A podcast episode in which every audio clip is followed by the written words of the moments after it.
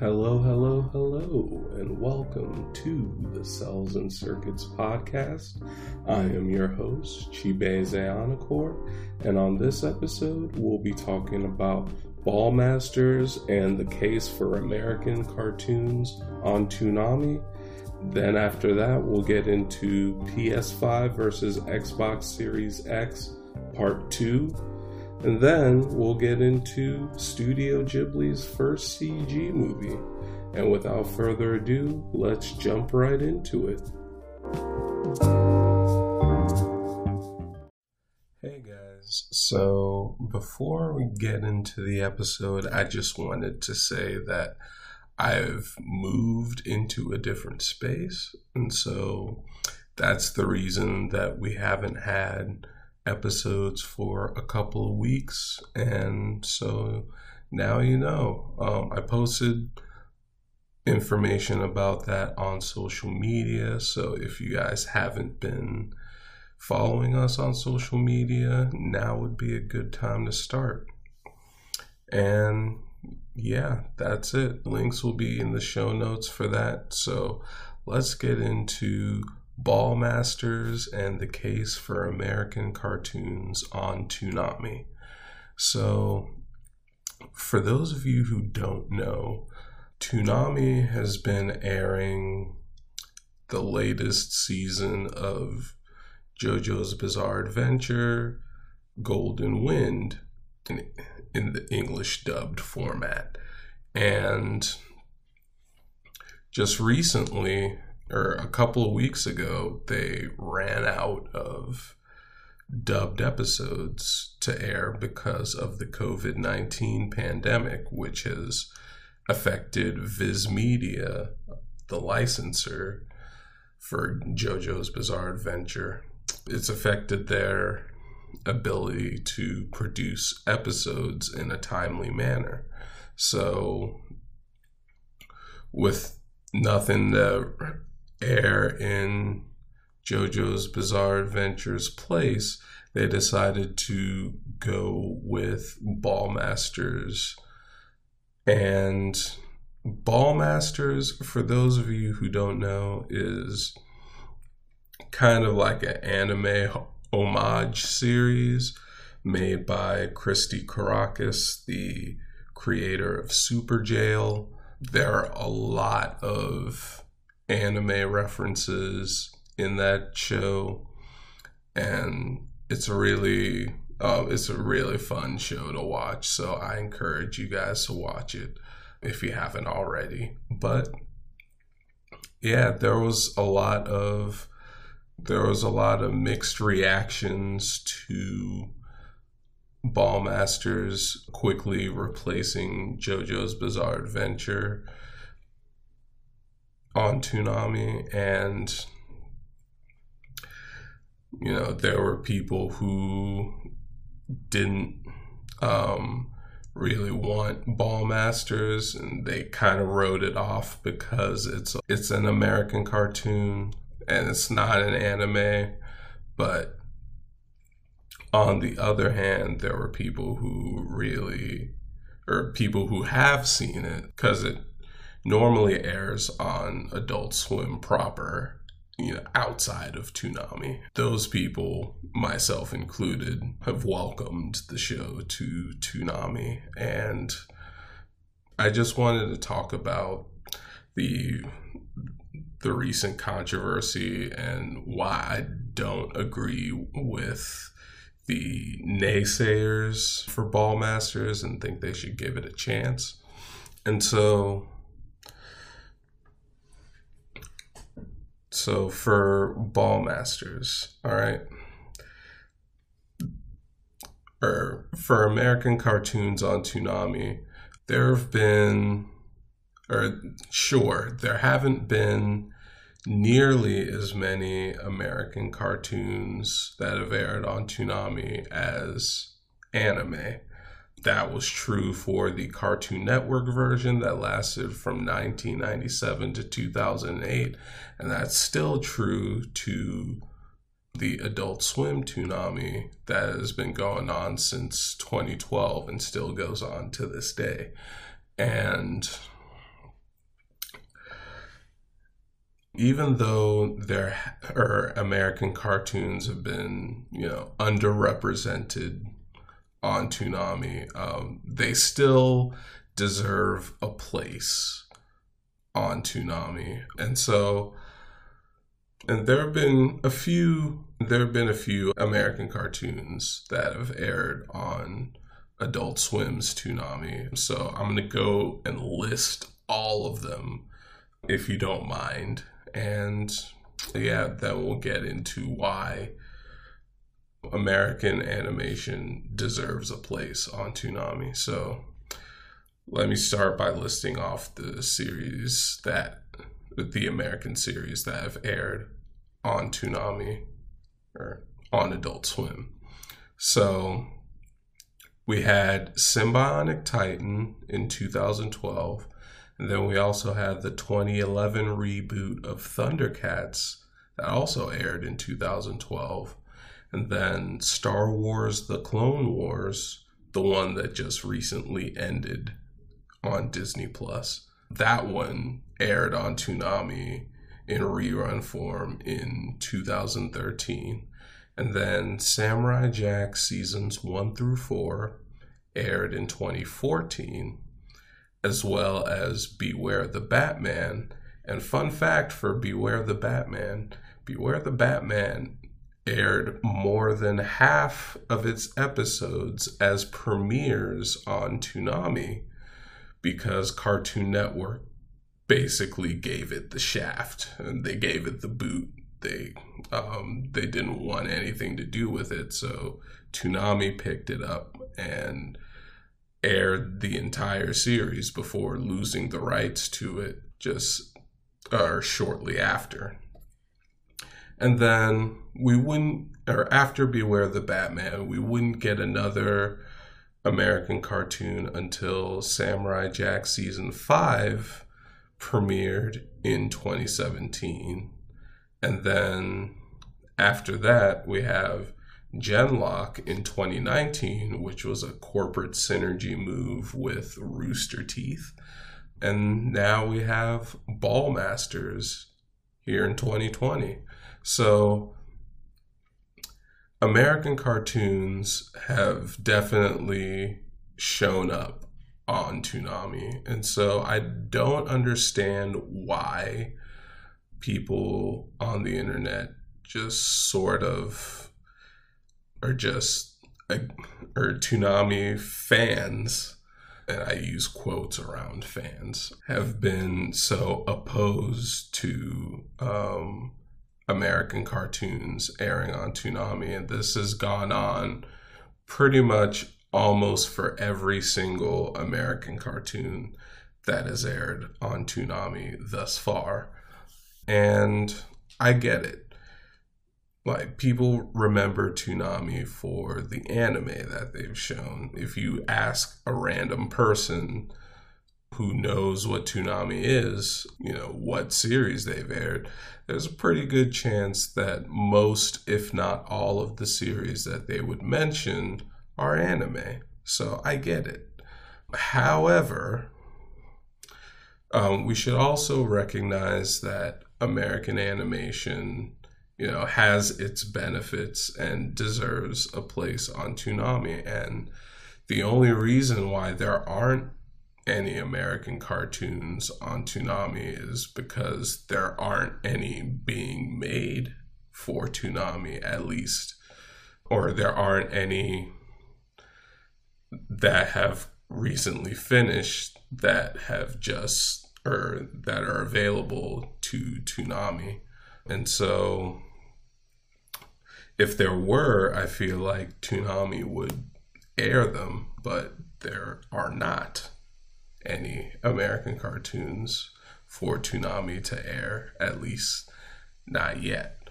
They do have some in the pipeline. We know that Scavengers is coming down the pipeline for Toonami, and then we may get some other news about some other American animated series that are coming to Toonami. Hopefully, some of them will be based on Warner Brothers properties because um, Warner Brothers owns Adult Swim and Cartoon Network and Boomerang. And so I'm hoping that Warner Brothers Animation can, you know, bring some of their intellectual properties over to Toonami in order to bolster Toonami's lineup because that would definitely help Warner Brothers. It would help Adult Swim. It would help Warner Media. And so, yeah, I just um, also want to state the importance of American animation on Toonami and and so American cartoons offer some benefits that anime just doesn't. For example, American cartoons will offer more diversity for Toonami's lineup.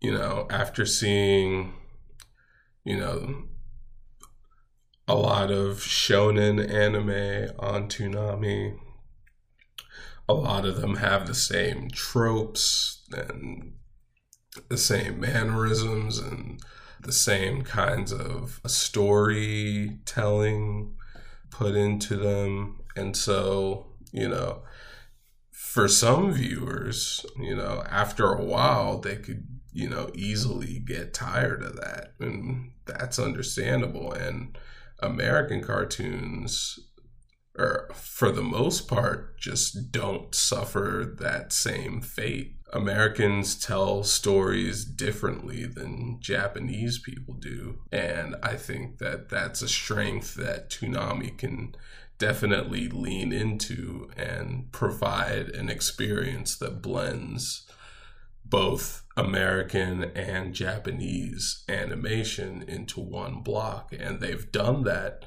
very successfully ever since 1997. So, and then also, you know, it also, or American cartoons can also provide more rerun worthy content for Toonami. And, you know, in case that they ever wanted to, you know, throw something in when they don't have a replacement for a show. Um, they could just throw an American cartoon in there, like we saw with Samurai Jack a few times. We're seeing now with Ballmastrz, and it's and it's great. And I wish we could see more um, of that. I wish that Primal could air on Toonami, but because of its creator, Genndy Tartakovsky, not wanting Toonami to air it, at least for right now, as of the time of this recording. Or Genndy wants it to be, or Genndy wants Primal to be its own thing. So I don't think we'll see it on Toonami for a while, at least not until the second half of the series has aired later this year. So we'll have to just wait and see on that. But yeah, I do think that American cartoons definitely deserve their place on Toonami because there have been a lot of them that have aired on Toonami and it provides more diversity within the lineup and um, we get to see different types of storytelling and we get to see less of the same anime tropes that you know permeate every single like shonen anime that Toonami, you know, is airing because there have been a lot of shonen anime that Toonami's aired in recent years. But yeah, and if you don't agree with that, then I encourage you to watch any of the shows that I listed that Toonami has aired. And who knows, maybe you can or maybe you'll maybe you find something that you like. Maybe maybe you find something that you know piques your interest and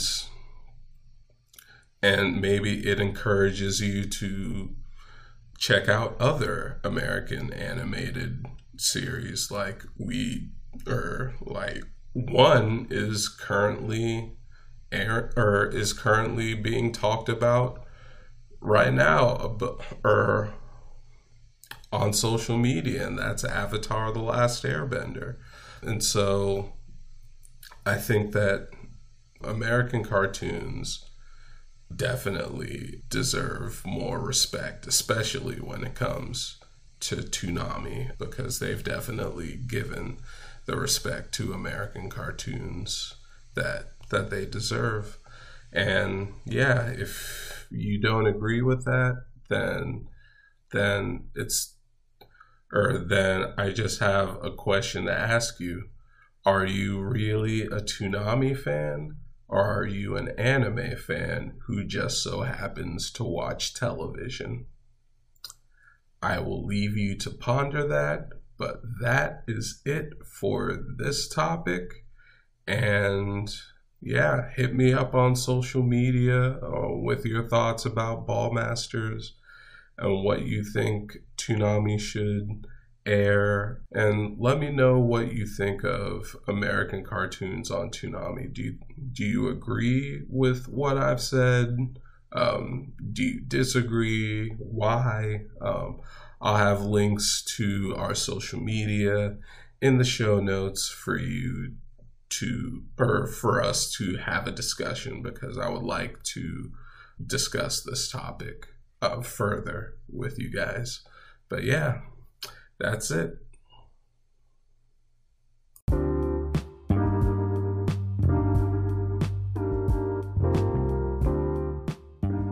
Up next, we'll be talking about PS5 versus Xbox Series X Part 2. And then after that, we'll get into Studio Ghibli's first CG movie. The Cels and Circuits podcast will return in a moment. This episode is sponsored by Anchor. If you haven't heard about Anchor, it's the easiest way to make a podcast. Let me explain. First, it's free, so I mean, doesn't get any cheaper than that. Second, there are creation tools that allow you to record and edit your podcast right from your phone or computer. I'm editing this podcast from a Chromebook using the web, so it's pretty easy to do. Um, if I can do it, you can certainly do it.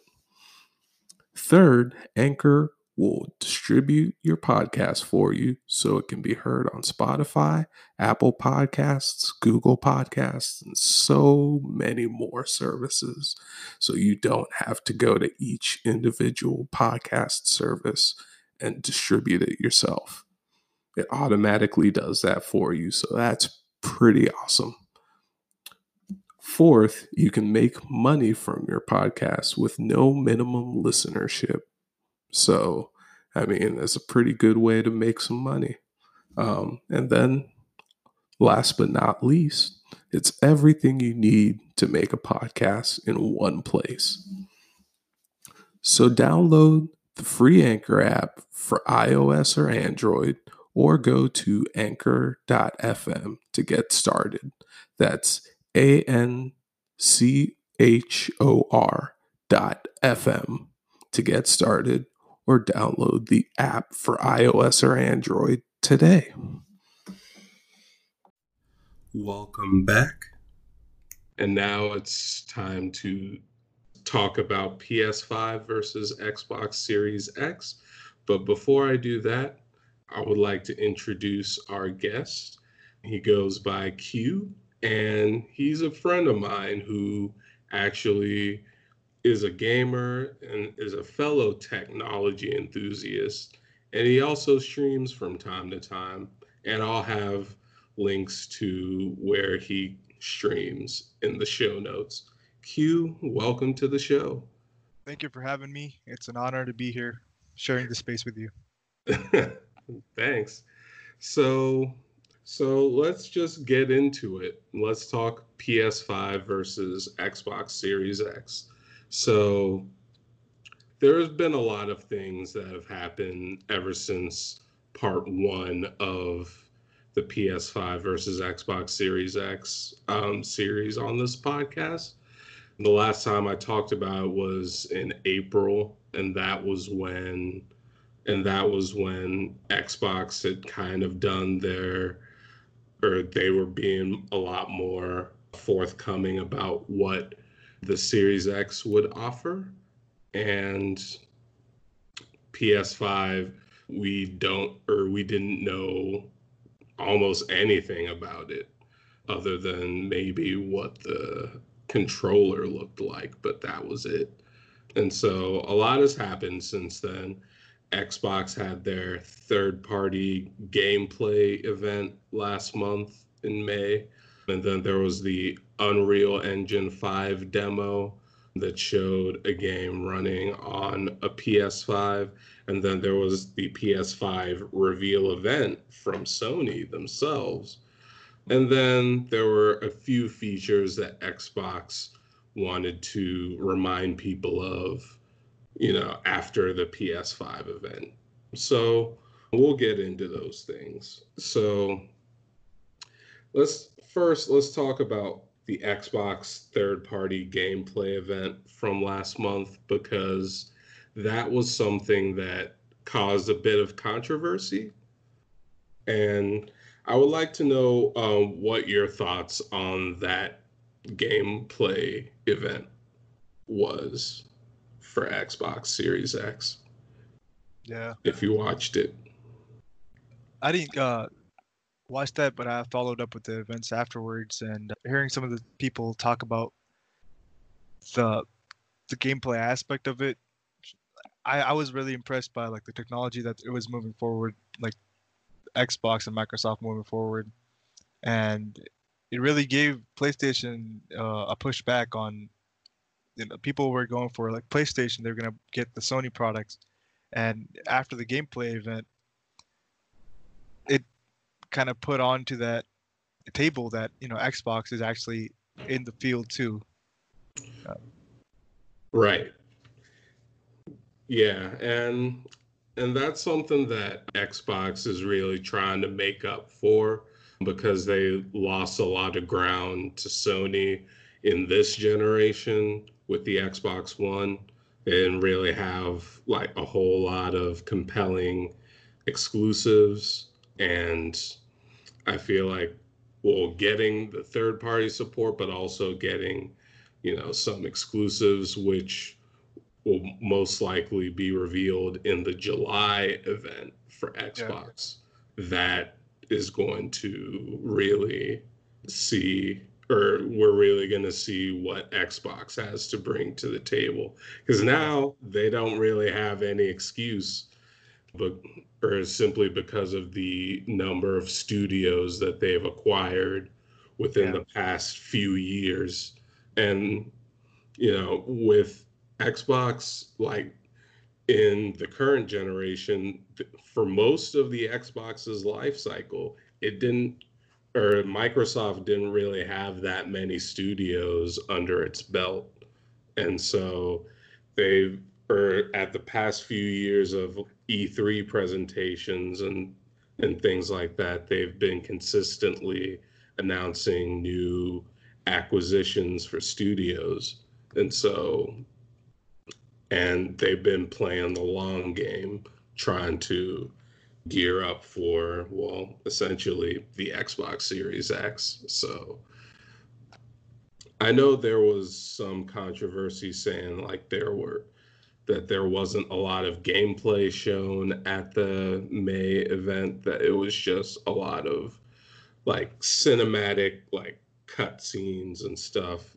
But there was like pre-rendered like a yeah. lot of the stuff yeah yeah and i think it was a i think it was just like a like a marketing and branding sort of snafu um, yeah. they could have like they could have easily fixed by just calling it like a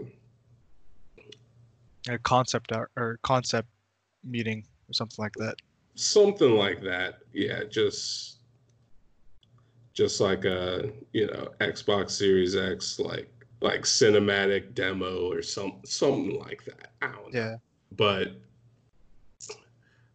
I was impressed with certain games that they showed off. I can't remember them off of the top of my head, but I was pretty impressed with, like you said, the technology and what it allows the Xbox Series X to do, especially like with the switch from hard drives to SSDs.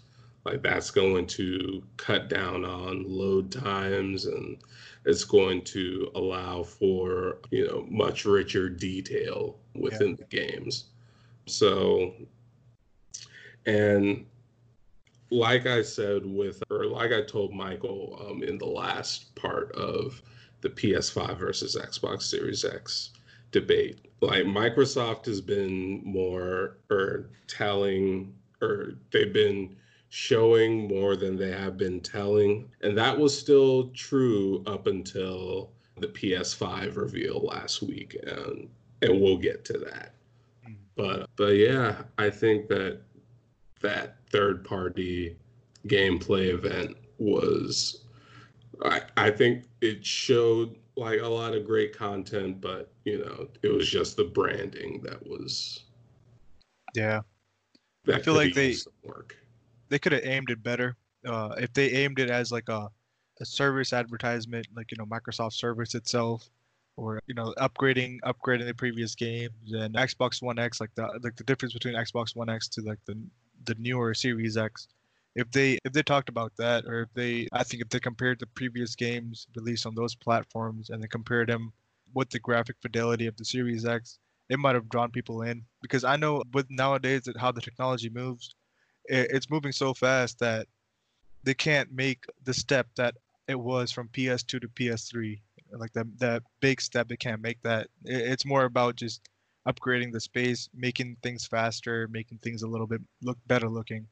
Right. And yeah, and that's that's something like you know I'm I'm happy that they're doing it, but uh, what what are we gonna see? Are we gonna see another new console in about two years? Yeah, that's that's my main concern.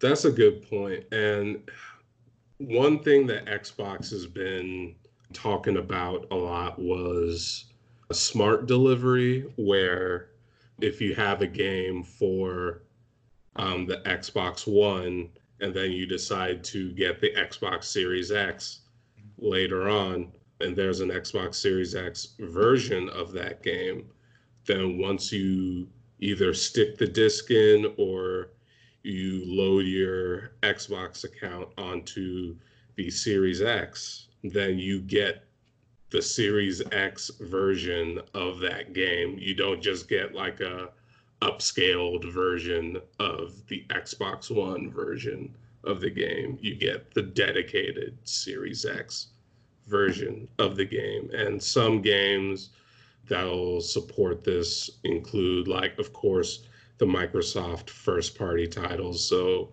most likely Halo Infinite when that comes out, Cyberpunk 2077 will support that, and many others. Um, Crackdown 3. That's gonna right. be that's gonna be fun. Right, and so that's going to be a pretty interesting feature to have. I'm I'm sure that Xbox is trying to think of ways to to differentiate themselves and learn from the experiences that they had launching with Xbox One because if you remember that they had or they had had a lot of ridiculous rules like it had to be connected to the internet at all times and um, you couldn't like trade games with other people and it was just a whole mess. It was, and xbox had to make up a lot of ground in like consumer goodwill. Yeah. Um, and, so I think that with the Series X, it'll be a, a fresh start for Xbox, and they've learned their lesson um, yeah. from the Xbox One. And that's what I think. Like when Xbox One was released, it was way ahead of its time. They they were implementing things that were so futuristic that scared off some of the consumers that were, you know, prospering customers. And now I, I see like Xbox Play Anywhere, that technology is actually being implemented in Series X, and Yeah. you know, like it's going to be a uh, basically a, a cloud, like having a cloud system in your house, and you can play your games anywhere in the world, and that's Yeah. going to be something that's that Sony I don't think can uh, can come close to. And that's another thing that, yeah, Microsoft is um, leaning into is Project xCloud, which, you know, like you said, allows people to play games on or play their favorite Xbox games on like their phone or their tablet or their laptop, just anywhere that they have a good Wi Fi connection. Don't support LTE yet. And there are other services or there are other cloud gaming services like Google Stadia and NVIDIA GeForce Now. Um, now.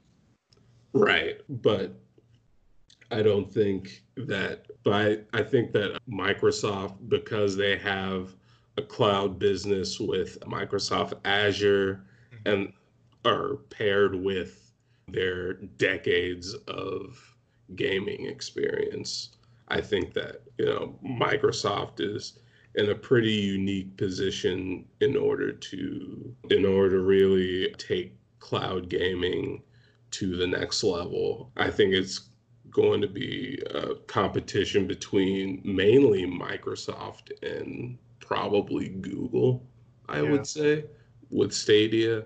But as a user of Stadia, like I can say that I really enjoy cloud gaming. I like the fact that I'm able to play my games on my laptop or or my Chromebook or my uh, tablet or even my TV using a Chromecast Ultra. Like that's something that Microsoft is definitely leaning into. Like they can, or you can stream games from your personal Xbox to your phone, tablet, or laptop. And that's something that I don't think Sony has yet. I think they have like PlayStation Remote Play, but Yeah. I don't think that's like as widespread or as cross platform as Microsoft xCloud or Google Stadia. Um, Yeah. It's something that uh, like PlayStation has uh, on their end is the exclusives. And exclusives, which is technology, I think is going to be an interesting little uh, battlefield we're going to see in a few years. Yeah, I, I agree. Unless Microsoft, you know, develops some compelling exclusives, which I think they have the potential to at their July event, you know, there are going to be like a lot of people just like staying within the uh, PlayStation camp and not, you know, using this generation to jump over to Xbox. But but I mean, I do think that Microsoft has the chance to bring some compelling exclusives at their July event because I think some of the studios that they have acquired have something planned for that. Like Obsidian has something, uh, Ninja Theory has something. And so I I think that they're going to they're going to have some compelling exclusives, hopefully, at the July event. Banjo Kazooie game, please. That's going to be really fun. that would be awesome. I would love for either Rare or even another Microsoft owned studio to just make another Banjo Kazooie game. Like that's something that I've been asking for for years and it never came out on the Xbox One.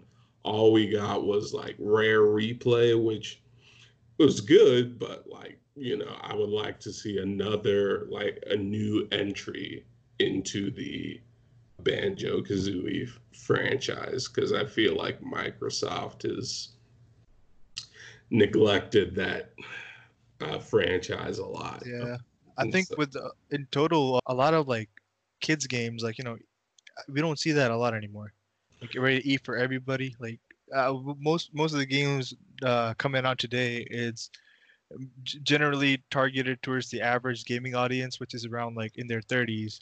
So like we miss a lot. Like uh, me personally, you know, uh, when I was growing up, I played, you know, Viva La Pinata, Banjo Kazooie, like uh, Minecraft, like all those all those games, kind of like brought brought that aspect of video gaming that I don't see really much today. Because today people are people want to play Call of Duty, people want to play uh, GTA, all those like high level games that are really really hard to get into and you have to spend a lot of time in and you can't really play those games just for fun like you used to in the old days. Right. That's something or that's that's an interesting point and i wonder if microsoft will announce any children's games because the only one that I can think of that, you know, is really targeted towards children that Microsoft has released in recent years was Super Lucky's Tale. And that that game, I mean, I doubt that it did like, you know, really well for Microsoft, but I think that's something that they could definitely explore because Microsoft or Xbox hasn't really been known for its child friendly games. Like it's been known as like the shooter console. Like if you yeah, if you have like a first person shooter, like there's a pretty good chance that you'd get an Xbox for that. But yeah. I would like to see more more platformers, more RPGs and things like that on Xbox. And I would also like to see more Japanese games on Xbox because yeah. most of them have been on like PlayStation and and Switch and PC. So and who knows, maybe Microsoft may even announce that they've acquired like a Japanese studio. It wouldn't shock me if they announced that. I think they did. It was a game about a dragon. I forgot the name of it. But well, they were originally supposed to announce Scalebound for yeah. uh, Xbox One, but then they got that one got canceled, which sucked. Yeah, I was actually hyped for that. I was hyped for that too, and yeah, it really sucks that that game got canceled. So maybe, maybe someone could revive it. Maybe someone at Microsoft can revive it. I don't know, but yeah, let's but yeah i think that's that's basically like enough xbox talk. Let, let's get into the ps5 so ps5 had two events recently. They had well one was the unreal engine 5 demo which wasn't really like a playstation event. It was like Epic Games showing a demo of a game running on a PS5. And I think that that got the initial hype up for the PS5. And, you know, it just showed off what the next gen consoles can do. And so like because it was running on a PS5. I think that's the only reason that that sparked up hype for the PS5 because like it was running on a PS5. It, if Epic didn't say that, you know, it would just be people hyped up for both consoles equally and not just uh, more in favor of the PlayStation 5. But then last week they had the reveal of the PS5. So finally, we got a look at the console itself. We've known what the Xbox Series X looks like since December, but now we finally know what the PS5 will look like. And it'll come in two versions. So, one with an optical drive and one without, which the one without an optical drive is called the digital edition. And that will probably be cheaper than the one with an optical drive in it. So, what are your thoughts on the PS5 reveal event and all that was announced there? Not just the um, console reveal. So I think PlayStation 5 is like they redid their kind of like aesthetic feel. PlayStation 4 looked kind of like kind of simple, you know, in my opinion, and that's what I think Xbox uh, Xbox Series X went for, just a simple look. But in this case, a PlayStation 5, you can see like the different shapes and different angles, and it is like it's a piece of art, you know. Uh, I wouldn't uh, I wouldn't even buy it for just the games. I would just buy it just so it can like look nice on my table. I mean, yeah, I think the PS5 took more of a imaginative approach. And so I wonder if like because of the R&D that went into that design, I wonder if that's going to, you know, reflect in the price whenever that gets revealed for either console. But I do think that I mean I do think that the PS5 looks it looks pretty nice. Um, it looks very futuristic, and I just the only thing that I would like for the PS5 is for it to come in black. Like, yeah, that's it. That'll be that'll be nice. And I'm not sure if you've seen any of the mock-ups that have appeared on the internet recently, but there have been a few mock-ups of PS5s or like potential PS5s. One that I really liked was the Miles Morales PS5, which that black and red is calling my name. like, that just looks sick. And I would love for Sony to make that console. Yeah. Like that would be the PS5 I would get. And they also have uh, the custom controllers. That's like of the the Miles Morales one, like the red and black, uh, red and blue controller. Yeah, that that would look amazing in my, or that's totally my aesthetic. Um, yeah. And so I would, so I would like for black Xbox, or not Xbox, but because we're already getting the black Xbox. But yeah, I think the, the controller for the PS5, like now I can see, or now the actual console has been revealed. I can see like what they were trying to go for. And I think that all of the accessories for the PS5. They look pretty nice and they have this matching aesthetic to it that just looks pretty good. Now the I'm not sure that the PS5 would look particularly good horizontally. I think it's more it is a vertical machine. It's more of a vertical machine. I but the digital edition would probably look better horizontally because it's symmetrical. But the one with the optical drive in it, I don't know. I feel like I would just have to use that vertically. Um, yeah. in my opinion, I think they both they both are like built for ver- verticality because that's like the that's the aesthetic shape of it, like the like the V. It's gonna yeah. like if I put it to the side, like I'm I'm turning my like screen to the side right now, looking at sideways. Sure, it'll look good, but it's gonna have like a bunch of air pockets. I'd yeah. Say.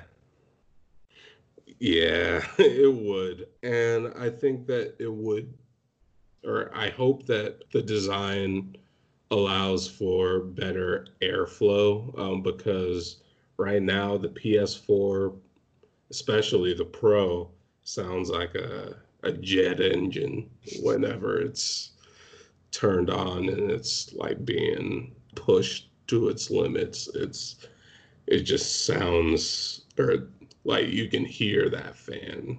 Yeah. um, crank. You almost feel bad for it. Yeah. and so like I hope that Sony fixes that with the PS5. Yeah. But if you watched the PS5 reveal, um, what were some of the games that you that you would like um, to get for PS5? So, the, like one of the actually top games or top mm-hmm. game, I would say probably Demon Soul. Demon Souls, yeah, I I saw that. Now I haven't played the original Demon Souls, but man, oh man, that looks really good. Let's see. Valhalla, that one's also good. Yeah, Assassin's Creed, Valhalla. Yeah, that one's that one's pretty that one's pretty hyped up simply because it's the first Assassin's Creed on the new gen uh, consoles. So that'll be a pretty, or that'll be, it'll be interesting to see the reaction to that game when it comes out. One that I'm excited for, of course, is Spider Man Miles Morales. Like, th- that game just looks so good. And I hope that it's an excellent follow up to the PS4 Spider Man game because that was pretty good too. And so and so I would just I want that game. I want that game so bad. And what else did I like from the from the PS5 reveal? The new Ratchet and Clank game. I think that was a pretty like trippy experience, like going from world to world um, instantly. And that's something that you couldn't really do on previous generation of consoles. So that was pretty nice to see. And so, yeah, I'm pretty excited for that too. Let's see. I mean, I think that was, I think that was really it. Yeah. I like uh, PlayStation because when they did their when they did their meeting, they brought out all the games that they're gonna have on on the day day of launch, and I think Xbox or Microsoft they they should have had at least like some exclusive games just to build that hype, just to build that that exclusivity factor of their console. And I think you know PlayStation just won over that exclusivity factor. Yeah, like at the at the PlayStation reveal event, like they announced that I think Miles Morales is going to be a launch exclusive for the PS5. And there are a couple of other games that are going to be coming to the PS5 at launch. But as far as like as far as Xbox goes, the only ones I can think of are Halo Infinite and I don't even know if uh, Hellblade or Hellblade 2 is going to be coming at launch for the Series X. But yeah, that's about it. I hope that, or we're most likely going to get more information at Xbox's July event. So we'll just have to wait and see for that. Maybe um, I think I, I just want to analyze here. I think what Xbox or Microsoft could be doing is they might let PlayStation win at launch, right? So because because they're coming in with exclusives, and within the, when they're uh, saying that they're going to launch their first party games in 2022, that might be when they release their Xbox Series X, you know, Pro mode, and they when they release the exclusive games with that, I think they're going they might use that time to actually market and get back on the on the same level or even go beyond PlayStation because now they have the new console, they have the all the exclusives coming in, and that's that's what PlayStation did in the last generation. You know, they might not they might not have won the original console console race, but you know, slowly but surely, they actually managed to catch up and uh, even go beyond the Microsoft console, which which is I think now uh, it's the opposite side. Now PlayStation coming in all you know like guns heavy blazing. guns blazing exactly, and now Microsoft is playing that safe safe care uh, safe role, waiting in the bushes for the right ambush.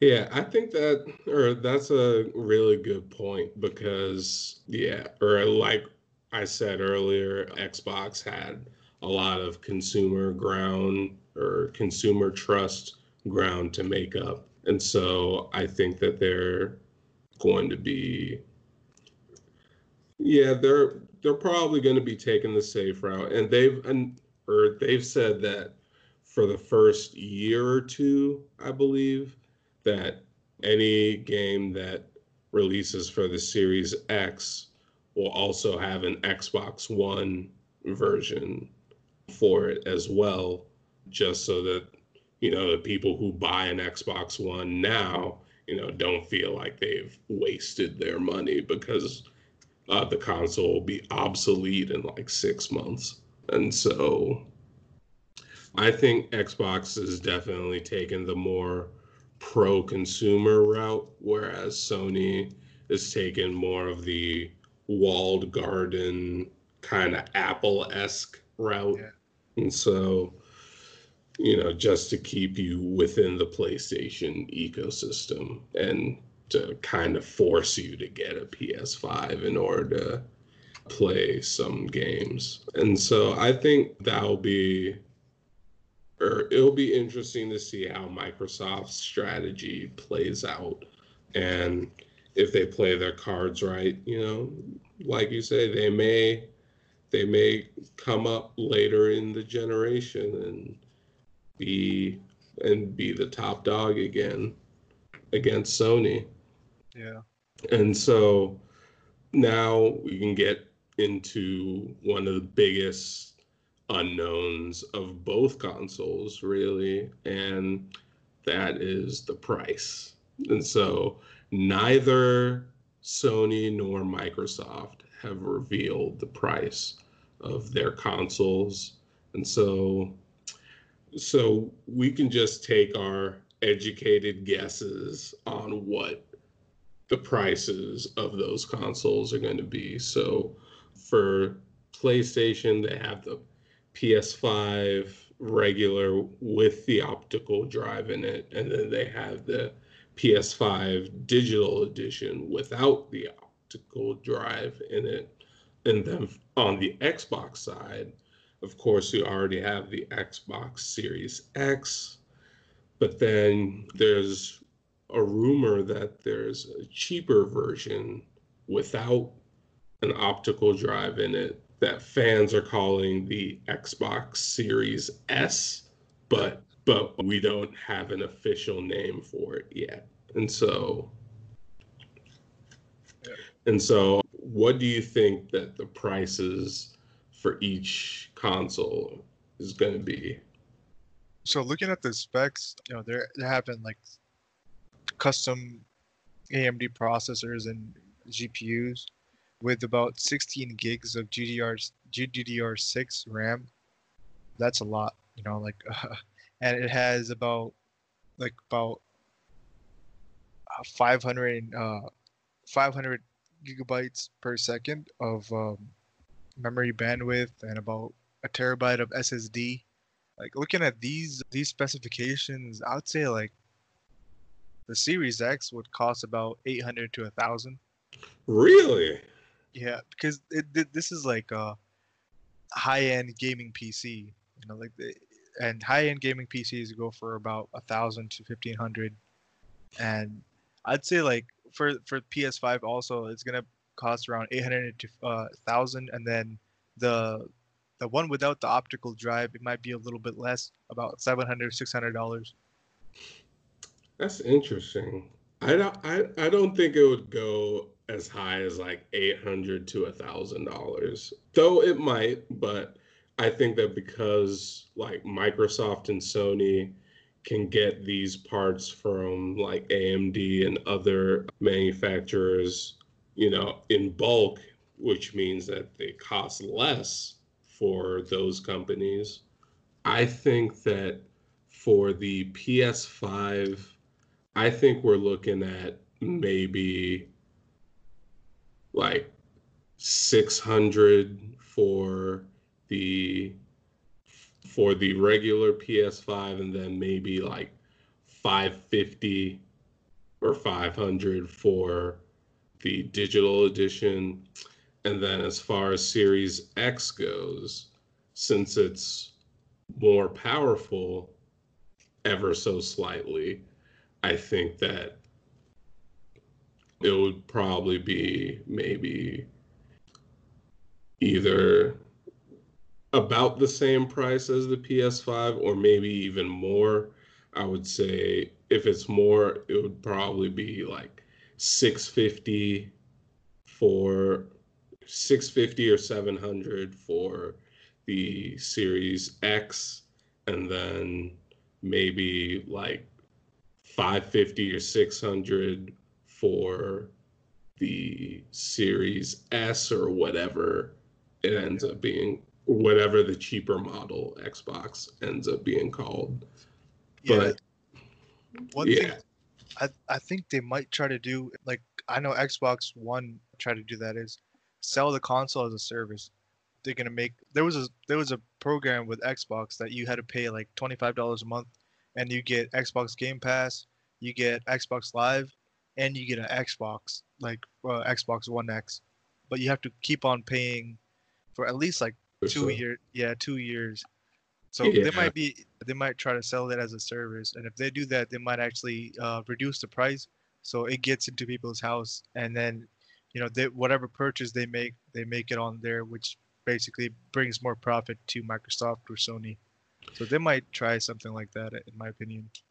Yeah, and that's that's a good point. Like Microsoft has been doing that with with the Xbox One, like you said, and with their Surface line. They basically allow people to pay monthly for the Xbox and and Game Pass and um, Xbox Live Gold and things like that.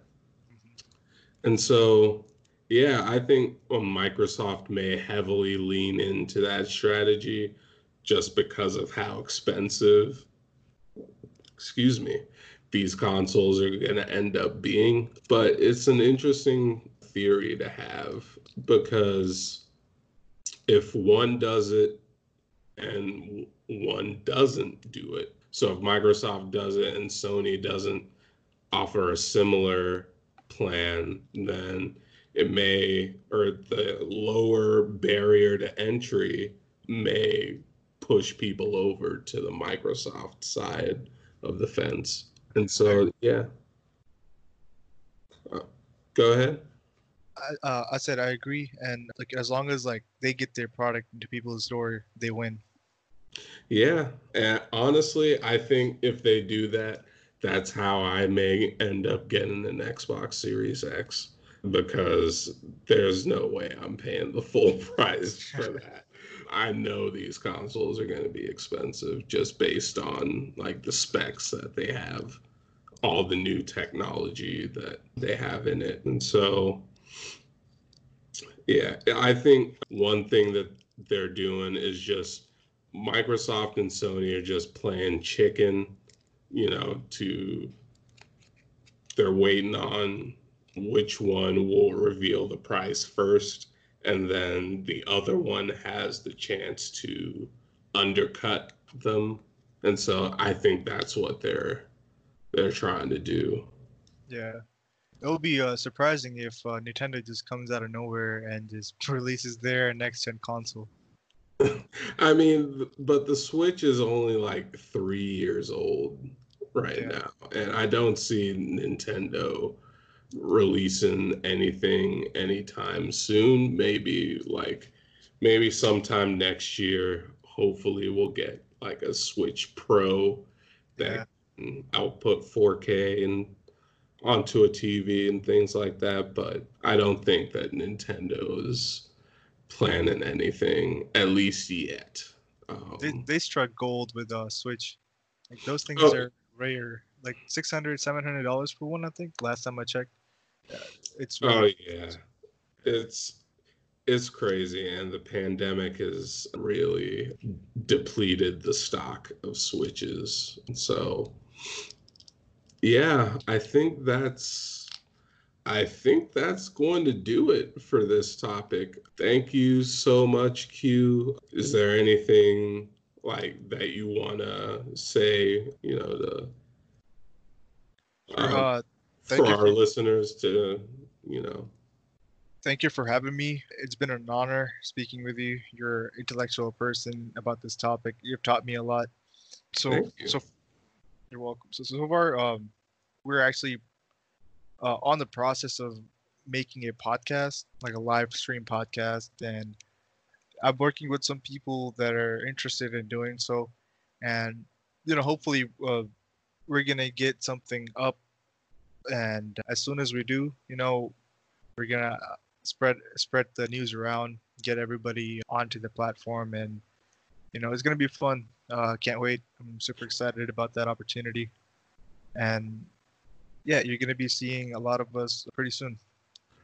Awesome. I can't wait um, to see what you have cooking up. And of course, if you want to follow Q or watch his streams or anything, I will have those linked in the show notes.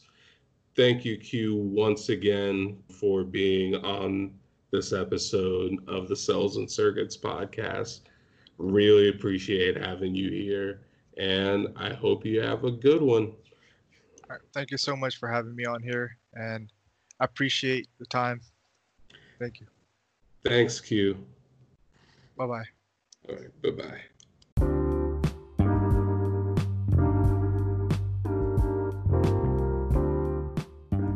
Up next, we'll be talking about Studio Ghibli's first CG movie.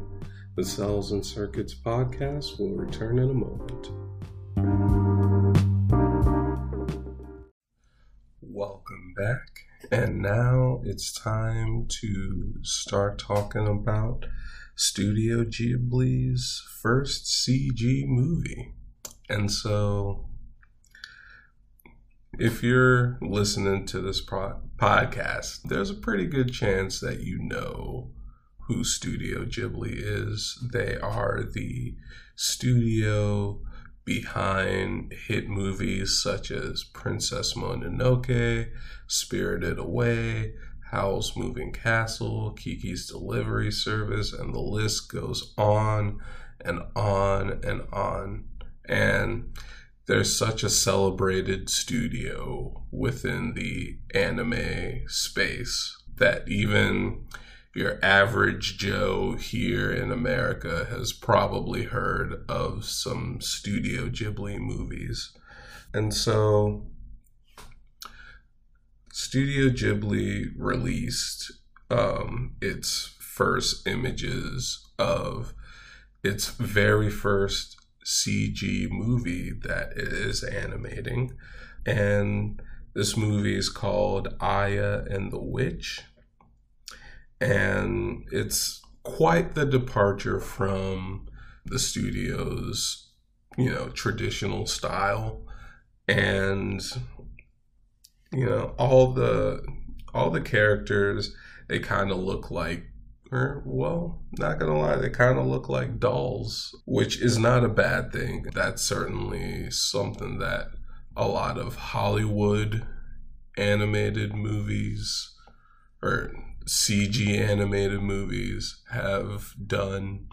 And so I'm not mad at it. I think that if anyone could pull this off, Studio Ghibli probably can. And Aya and the Witch is directed by Goro Miyazaki. So not Hayao Miyazaki, his father, but Goro Miyazaki. And as soon as I mention his name, I know that there are going to be some people who are probably, you know, a bit turned off by that because directed Tales from Earthsea, and that movie wasn't as uh, well received as Goro's father's work.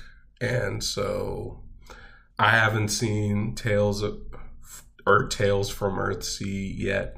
I should, and you know, it's on HBO Max. If you're in the US, it's on Netflix for you international folks. But anyway, let's um, get into like a brief um, a brief examination of Goro Miyazaki's intentions for the film. And so I will read this from a Cartoon Brew article, which I will link in the show notes. And so, yeah, I'll read his intentions for the film. Or, so Goro Miyazaki says, Today in our country, only adults are abundant and children are few and far between. It must be tough on our children to have to face all these adults in such small numbers. It was while thinking about this that I encountered Aya. So I thought, ah, should I go for this? How does Aya deal with these bothersome adults? Please do watch Aya and the Witch to find out. I sincerely hope that our Aya, who we can't help but adore, will bring encouragement to children and cheer to adults. And so let's kind of dissect that a little bit. So, today in our so i'm to go you know start from the beginning. Today in our country only adults are abundant and children are few and far between. So for those of you who don't know this speaks to an issue that are in japan with uh, declining birth rates. And so you know with less people being born year over year there less children in the populace of Japan. And so there are more adults, and a lot of these children have to, you know, face the adults that, you know, outnumber them and, you know, out or well yeah outnumber them and you know hold a lot of power over them and so yeah, it will be interesting to see what Aya and the Witch does to kind of speak to this issue and sort of um, and talk about it and try and spin it and try and give us like a positive message to come out of it with. So it'll be pretty interesting to see that. But yeah, based on the images that I'm seeing from this Cartoon Brew article, these character designs look pretty great. It's kind it, it, looks kind of like or some of them look kind of like clay models. It kind of feels like something that, you know, maybe Laika would animate. That's the studio behind Kubo and the Two Strings, Paranorman, Coraline, and other films too. So it kind of feels a bit Laika esque in that regard. But yeah, you can see the images for yourself in the Cartoon Brew article. Tell me what you think of them. But Studio Ghibli is not a stranger to CG animation because, after all, they did partner with Polygon Pictures, the studio behind Knights of Sidonia, Ajin Demi-Human, Levius, and and some other anime. So Studio Ghibli partnered with them on Ronya the Robber's Daughter and Polygon Pictures animated the show, but Studio Ghibli co produced the show with them. So maybe they may have learned some things from Polygon Pictures along the way that, you know, they could use in Aya and the Witch. And so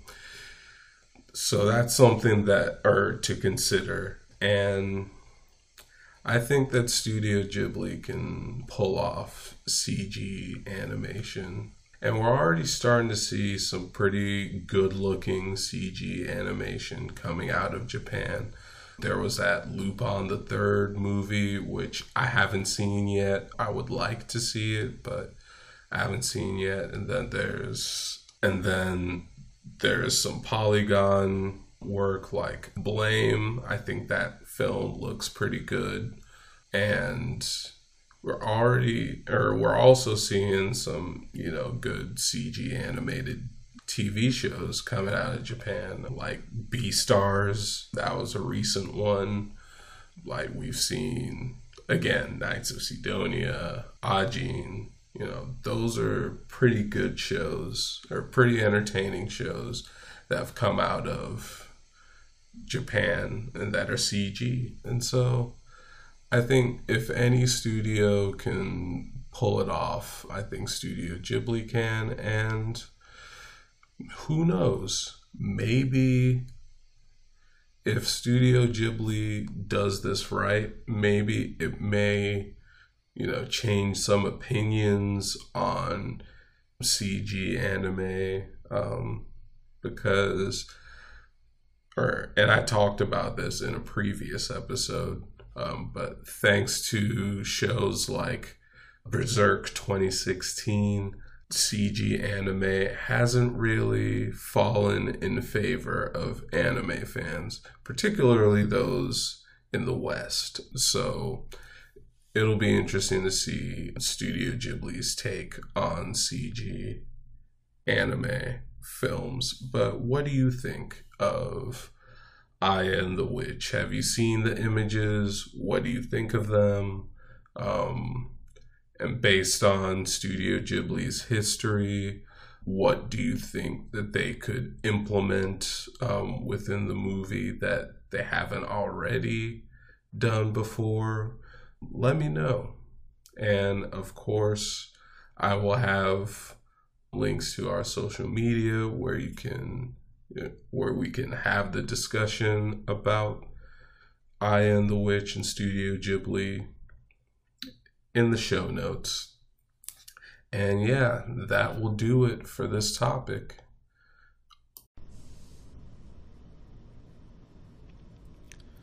Sandra Bland, Terrence Crutcher, Trayvon Martin, Philando Castile, Mike Brown, Alton Sterling, Ahmaud Arbery, Walter Scott, Breonna Taylor, Eric Harris, George Floyd, Tony Robinson, Keith Childress, Rumain Brisbon, Bettie Jones, Tamir Rice, Kevin Matthews, Laquan McDonald, Michael Noel, Michael Brown Jr., Roy Nelson, Eric Garner. These are just some of the names of people who have been murdered by police and have gotten either a slap on the wrist or have gotten away with committing such a heinous crime scot free. If you are an American, or even if you're not an American, you should be outraged by this, as I am.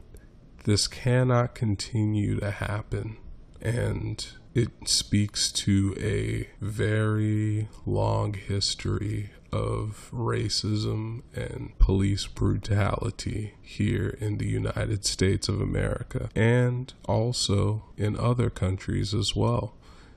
Police brutality is not a US exclusive problem. It's happening around the globe. So, how can you help stop this? Well, you can go and protest, but be very peaceful about it, of course. And if you don't want to go to the protests, that's fine. You can also donate to many different charities that are helping with the cause. If you can't do that, you can also sign petitions to help the cause as well and share those petitions. And for all of these suggestions that I've made, you can do all of them and encourage your friends and family to do the same because staying silent is staying complicit and we cannot stay complicit any longer. This change needs to happen now. And so I just want to leave you with this message Black lives matter, always and forever. All lives cannot matter until Black Lives Matter. Remember that. Thank you.